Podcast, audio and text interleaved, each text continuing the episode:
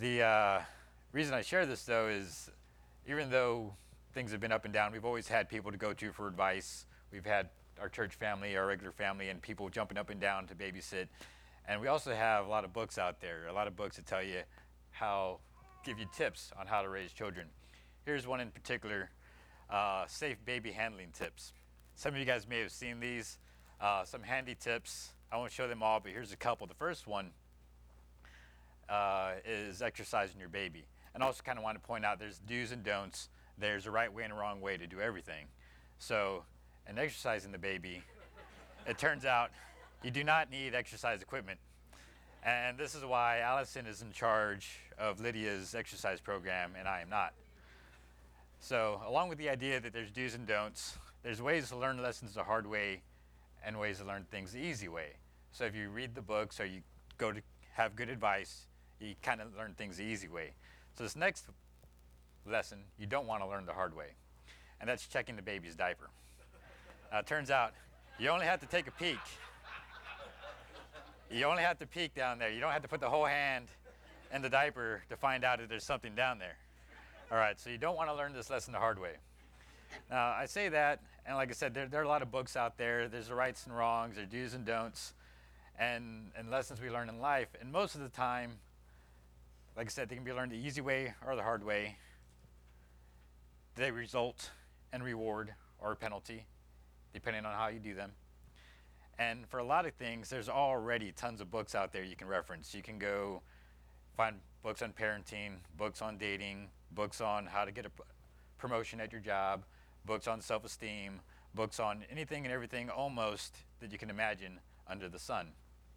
But what about the things people don't talk about very often? And in that case, what about the do's and don'ts of coveting? So it's a little bit of what we're going to talk to you about today. And you might think at first, wait a second. Do's and don'ts of coveting? I mean, we're not supposed to covet, right? That's just, you don't do that. The Bible says do not covet, right? That's what it says. Well, I want to challenge your thinking today with this idea that the Bible doesn't necessarily say do not covet. It says do not covet certain things. And there's this context involved, and we'll talk about that today. So what I want to talk about today is those do's and don'ts of coveting and a few other things. Bottom line, coveting, not all coveting is bad, therefore covet well. With that, the passages we're going to look at are up on here on the board. You can see we're going to be in wisdom, we're going to be in the law, we're going to be in the letters. So it's got a lot. Buckle up, it could be a bumpy ride. So here's our preview. I want to talk about the definition of coveting, the don'ts of coveting, the do's of coveting, the decision of coveting, and the dynamic of coveting well. And yes, it took me a long time to find all these D words, but they work. So the definition, we see the word covet itself. This is the Merriam-Webster Dictionary. This is part of the definition. It says to wish for earnestly or to desire inordinately. Now when I say part of, here's an interesting thing that the Webster Dictionary adds, and they even put it in parentheses. They say to desire what belongs to another inordinately or culpably. So they add to this idea of coveting, not just coveting something, but coveting someone else's stuff. And I think that's interesting because when you look at other definitions and how it comes up in the Hebrew, it's slightly different. And here's what I mean. So Exodus 20:17 gives that command, do not covet. That word covet is this Hebrew word, I'm sure I'm going to say it wrong, kamad. You should be more of a at the beginning there, hamad, is the beginning of that, is that word for covet, that root word. And when they define it, when we look at the definition according to the Hebrew dictionary, let's say lexicon, it just says to desire and try to obtain, or to take pleasure in something, whether that's a person or an object or something you treasure. So there, the idea of covet is just that. It doesn't necessarily have to do with coveting someone else's things. And the reason that that's important is when we look at the Old Testament, like I said, the first verse we just looked at was Exodus 20:17 in the law, but we see it again in Psalm 19:9 and 10. It says, the fear of the Lord is pure, enduring forever. The ordinances of the Lord are reliable and altogether righteous. They are more desirable than gold. than an abundance of pure gold, and sweeter than honey, which comes from the honeycomb." Now that word desirable in this verse in the Hebrew language is that same word, chamad. It's that same one. So it's kind of pointing out that the same word for covet and the same word for desire are the same in Hebrew. And it depends on context. Coveting someone else's stuff or desiring something good. The same thing happens in the New Testament. In Romans 13:9, Paul restates the commands. He states the law, and when he says the word covet, says do not commit murder, adultery, steal, do not covet. It's this word epithymia. And epithymia, in the same way, here's covet, to desire someone else's stuff. Then there's the Greek definition, or the Greek lexicon gives the idea of desiring someone else's things, a longing or craving, desire for something forbidden. So again, that's that context. You can desire something good. You can also desire something forbidden. We see that word come up again in Luke 22:15, epithumia. And this is Jesus. He says, "Then he said to them, I have fervently desired to eat this Passover with you before I suffer." And that same word desire is again that word epithumia, that root word in Luke. So again, all this to say that the definition of covet and desire are synonymous terms. They have a positive or negative connotation. So therefore, coveting or desiring something is not always bad. In fact, God gives us this kind of innate desire that we always have. And sometimes that's used for good. I mean, that's what, if you're in school and you desire good grades, you're going to work hard and you're going to earn those good grades. If you're working, you're going to do certain things at work, and it could drive you to be the better you, the better person that you can be. So it depends on how that desire is focused. So with that in mind, we'll talk about our message, the don'ts of coveting. We just finished, that was our definition of coveting. So we'll move on, the don'ts of coveting. And again, that brings us back to the command, Exodus 20:17.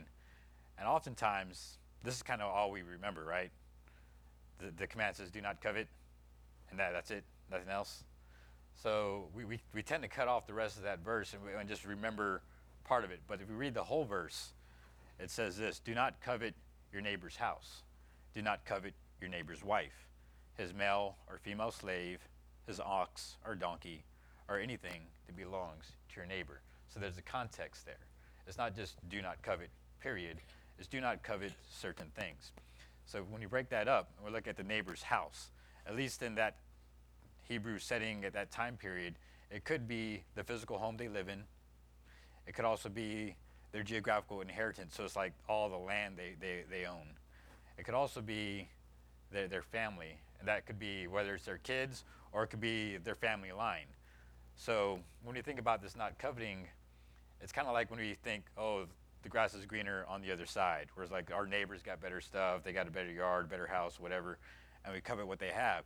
Or we might covet specifically like their family, or think, if only I was born into Bill Gates' family, things would be better, right? There's that family line, there's that inheritance, there's other things that, some people are blessed in other ways. This happens to be the way things are.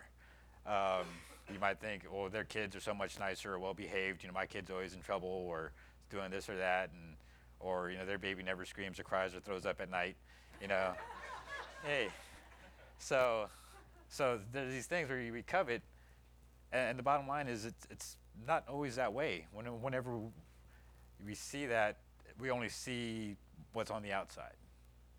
Everybody has their ups and downs. Everybody has their problems.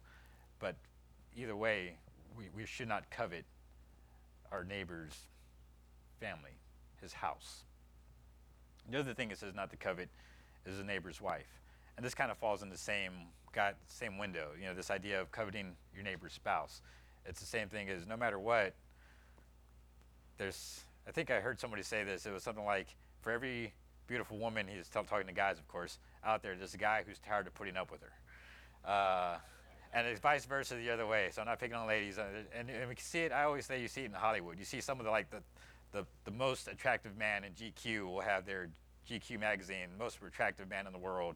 and whatever other magazine, like, this is the most attractive woman in the world. And sometimes you look at it and that woman's either been divorced a few times or something's going on. That, like, there's a reason that we covet these things, but not everybody's perfect. There's no reason to covet someone else's spouse or wife or husband and whatnot, because the grass isn't greener on the other side. But still, the bottom line is still, do not covet your neighbor's spouse. Or the next, it talks about female slave, donkey, or anything. So this all in all is just possessions. Do not covet the belongings of others. And that sums up the don'ts of coveting. The bottom line is, do not covet the belongings of others, whether it's, you know, their house, wife, any other possession. And those are the don'ts of coveting. And like I said, it'll leave you empty if you go that direction.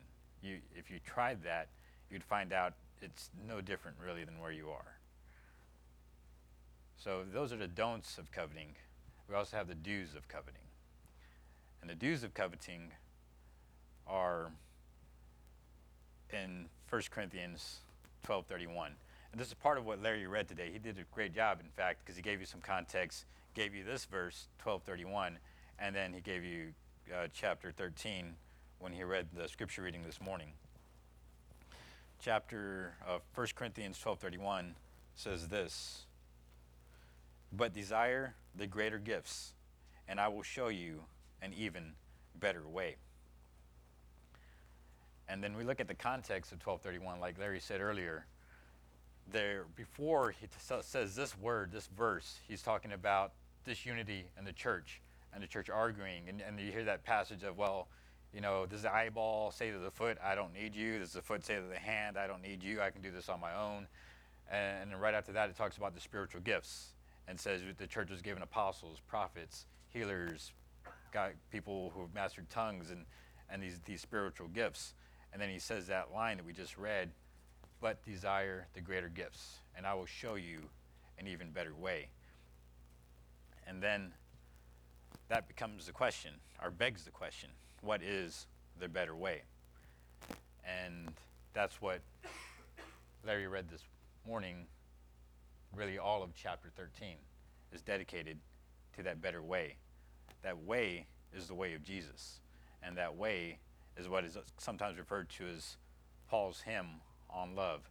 Now, I kind of had Larry read that this morning so I wouldn't have to, because it is a lot to talk about, and that's another sermon all to itself. So I want to kind of review or just hit some highlights. So when he talks about that better way, if we look at chapter 13, verses 1-3, it's basically saying, you know, if I speak in languages, angelic languages, if I have the gifts, basically the spiritual gifts, they're nothing without love.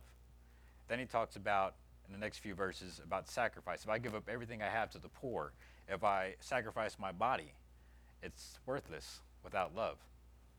And then he talks about the attributes of love.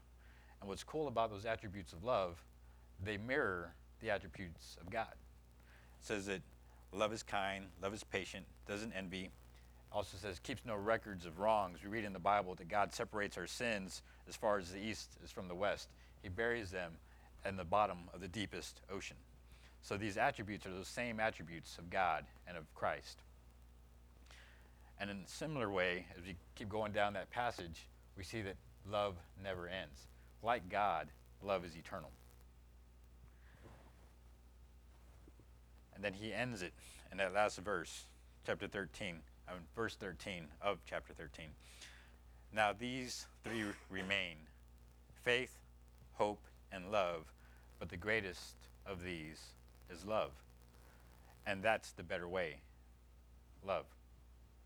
So when we think about what are the do's of coveting, it's to covet that, to covet the genuine, unconditional, eternal love of God that surpasses all other possessions this world has to offer. So when I think about those don'ts, even if I had everything, I still wouldn't be happy. Even if I had my neighbor's wife and his donkey, I don't know what I would do with the donkey, but if I had all those things, I still would have an emptiness inside. because I didn't have love.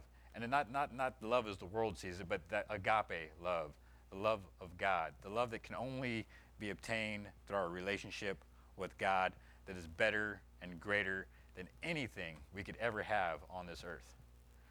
And I can't think of any other way to kind of say that, to capture that love. But that's the dues of coveting, to covet God, to desire God. Now, the decision of coveting. When I say decision, all I really mean is the result. So, as I said earlier, there's do's and don'ts in life. There's a right way and a wrong way.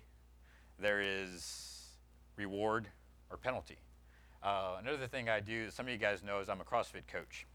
And we coach some basic movements. One of the most fundamental movements we teach is the deadlift, and which is really just picking up something from the floor up to about right here, standing up with a heavy object.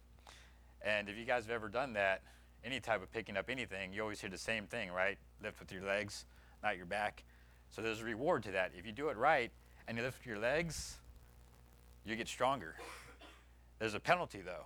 If you lift with your back, sooner or later, you're going to injure your back. You don't want that to happen. In the same way, when we have reward or penalty as a result of coveting, I see that in James 1, verses 12 through 15. It says this, if I can find it. A man who endures trials is blessed, because when he passes the test, he will receive the crown of life that God has promised to those who love him. No one undergoing a trial should say, I am being tempted by God, for God is not tempted by evil, and he himself doesn't tempt anyone. But each person is tempted when he is drawn away and enticed by his own evil desires. Then, after desire has conceived, it gives birth to sin. And when sin is fully grown, it gives birth to death. So that passage in James, the context is enduring trials. It's overcoming. It's going through these rough times in life. But there's also, within that context, this idea of desire. It's kind of hidden there, and I want to bring it out to you guys as we look at the passage again. Looking at that second verses 14 and 15, it says, but each person, and this is the penalty, we're looking at the penalty of coveting, but each person is tempted when he is drawn away and enticed by his own evil desires. Then after his desire has conceived, it gives birth to sin, and when it is fully grown, it gives birth to death. So the penalty is death. Spiritual death. And the reason for the penalty is an improperly placed desire. So his own evil desires. Desires was for something wrong, something evil, something forbidden, perhaps. And so that penalty was caused by his desire. Now, if we look at the reward, it says this, a man who endures trials is blessed, because when he passes the test, he will receive the crown of life that God has promised to those who love him. Of course, the reward is life, and this is spiritual, eternal life. It could also be our just favor, God's favor while we're here on earth. Now, the reason for that is a properly placed desire. It says, for those who love him. For those who love God, your desire is placed on God, on pleasing God, on God's will. You know, the word says God is love. It says love is this, that you obey my commands and keep them. So it gives these connections to desire and love. So the result or the decision of properly coveting is the crown of life, life itself. So overall, the reward or penalty is up to you, whether the object of our desire is properly placed in God or in possessions and in donkeys and houses. So the decision of coveting is up to us. Now, last, the dynamic of coveting. or the dynamic of coveting well. Now, by dynamic, all I really mean is this is the application. How do we apply it to our lives? How do we do this today? And I have two passages. Philippians 4:11-13 is the first, and Ecclesiastes 12:13 is the second. Now, like I said, we're all over the place, so hope you're still buckled in. It's a lot to cover. But this is Philippians 4:11-13. It says, "I do not say this out of need, for I have learned to be content in whatever circumstances I am in. I know both how to have a little, and I know how to have a lot. In all circumstances, I have learned the secret of being content, whether well-fed or hungry, whether in abundance or in need. I am able to do all things through him who strengthens me." So the dynamic of how we do this or apply this in our life, the first is learning the secret of being content, as Paul had, which is being able to be satisfied with what we already have. And the second is relying on God's strength. When he says at the end, "I can do all things through him who strengthens me," that's connected to this idea of the secret of contentedness. You know, when we feel like we're missing something, we're lacking something, we rely on God's strength to help us through those moments of life. There are times when we don't have a lot. There are times when, it's hard to pay the bills, or you have to, cut down maybe the grocery list a little bit. There are times when it's rough, and no amount of anything is going to make that change, but relying on God's strength will bring us through it. So the next verse is Ecclesiastes 12:13. And I always like this because it's a wisdom book. It's written by Solomon, who's had all the money in the world. He's done all the things in the world.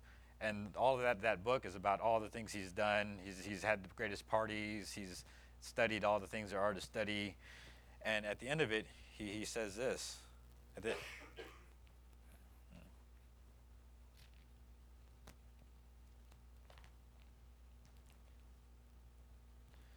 says, "When all has been heard, the conclusion of the matter is this: fear God and keep his commands, because this is for all humanity." Now, that idea of fearing God is just a real tough concept. And I found this in the Holman Christian Standard Bible. Has like a footnote, and it says this: "No single English word conveys every aspect of the word fear in this phrase. The meaning includes worshipful submission, reverential awe, and obedient respect to the covenant-keeping God of Israel." So when we think of those things, though, that submission, that awe, I kind of think of the idea of also desiring his will. If you're obedient to God, if you're submissive to God, if you do all these things, you want his will above your own will. As Christ said in the garden, "Let your will, not mine, be done." So I tie that to the same idea of desiring God, desiring God's will. The proper fear of God involves, as a result, desiring his will to be done. So as I look at that dynamic of coveting well, how we apply it, it's fearing God and desiring that his will be done in our lives. And to review all of those, that's how we can apply this to our life: by being satisfied with what we have, by relying on God's strength when we have very little, fearing God, a proper fear, reverential, submissive fear of God that is tied to desiring his will in our life. So again, here's our summary. We talked about the definition of coveting. The bottom line is it's synonymous with desire. It can be good or bad. We talked about the don'ts of coveting. And the bottom line there was you just don't covet what's not yours. Don't covet someone else's things. Don't try to get other people's things through evil or wicked means. And it's one thing to say, I want a house like that, or I want to do better to do these certain things, but it's another thing to take what's not yours. And that idea, it relates to most of the other 10 commandments. If you're breaking, I always feel like we talk about like the gateway drug. like I would say coveting is like the gateway sin, you know, because it leads to adultery, it leads to stealing, it leads to lying, it leads to murder, it leads to a lot of the other sins we're not supposed to do. So do not covet what is not rightfully yours or what you rightfully should not have. The dues of coveting is to desire God. Place your focus, place your desire, make him the object of your desire. Of all the things you want, that should be the top of the list. The decision of coveting is either life or death, depending on how we focus our desire. And that dynamic of coveting well is being satisfied with what we have and desiring God, having a reverent fear of God. So my challenge to you guys, when it comes to being happy or content with what we have, is to physically put a list, pen to paper, and start thinking, what am I thankful for? Start thinking about even some of the things you're not thankful for. Sometimes you can think, what if I didn't have that? Because sometimes, you know, we have a car that's falling apart. Like, I'm really not thankful for that car. But think about, what if I didn't have it? Then you'd probably appreciate it a lot more. You'd probably miss that car that didn't work too well. So being happy for, put pen to paper and think about what you're happy for, what you're satisfied with. Count your blessings, in other words. And the other is to commit to memory the Lord's Prayer. And I think this ties well to what Michael spoke about this morning when he talked about acts, adoration, confession, thanksgiving, supplication. That's in the Lord's Prayer. The Lord's Prayer is something that when we're weak, when we find ourselves not desiring him or his will in our life or putting him up top, this is one thing that helps us refocus. So with that in mind, I can close today's sermon and I'll pray this prayer together. And then that will be it. Please pray with me. Our Father, who art in heaven, hallowed be your name. Thy kingdom come, thy will be done, on earth as it is in heaven. Give us this day our daily bread, and forgive us our trespasses, as we forgive those who trespass against us. Lead us not into temptation, but deliver us from evil. For yours is the power, the kingdom, and the glory, forever and ever. Amen.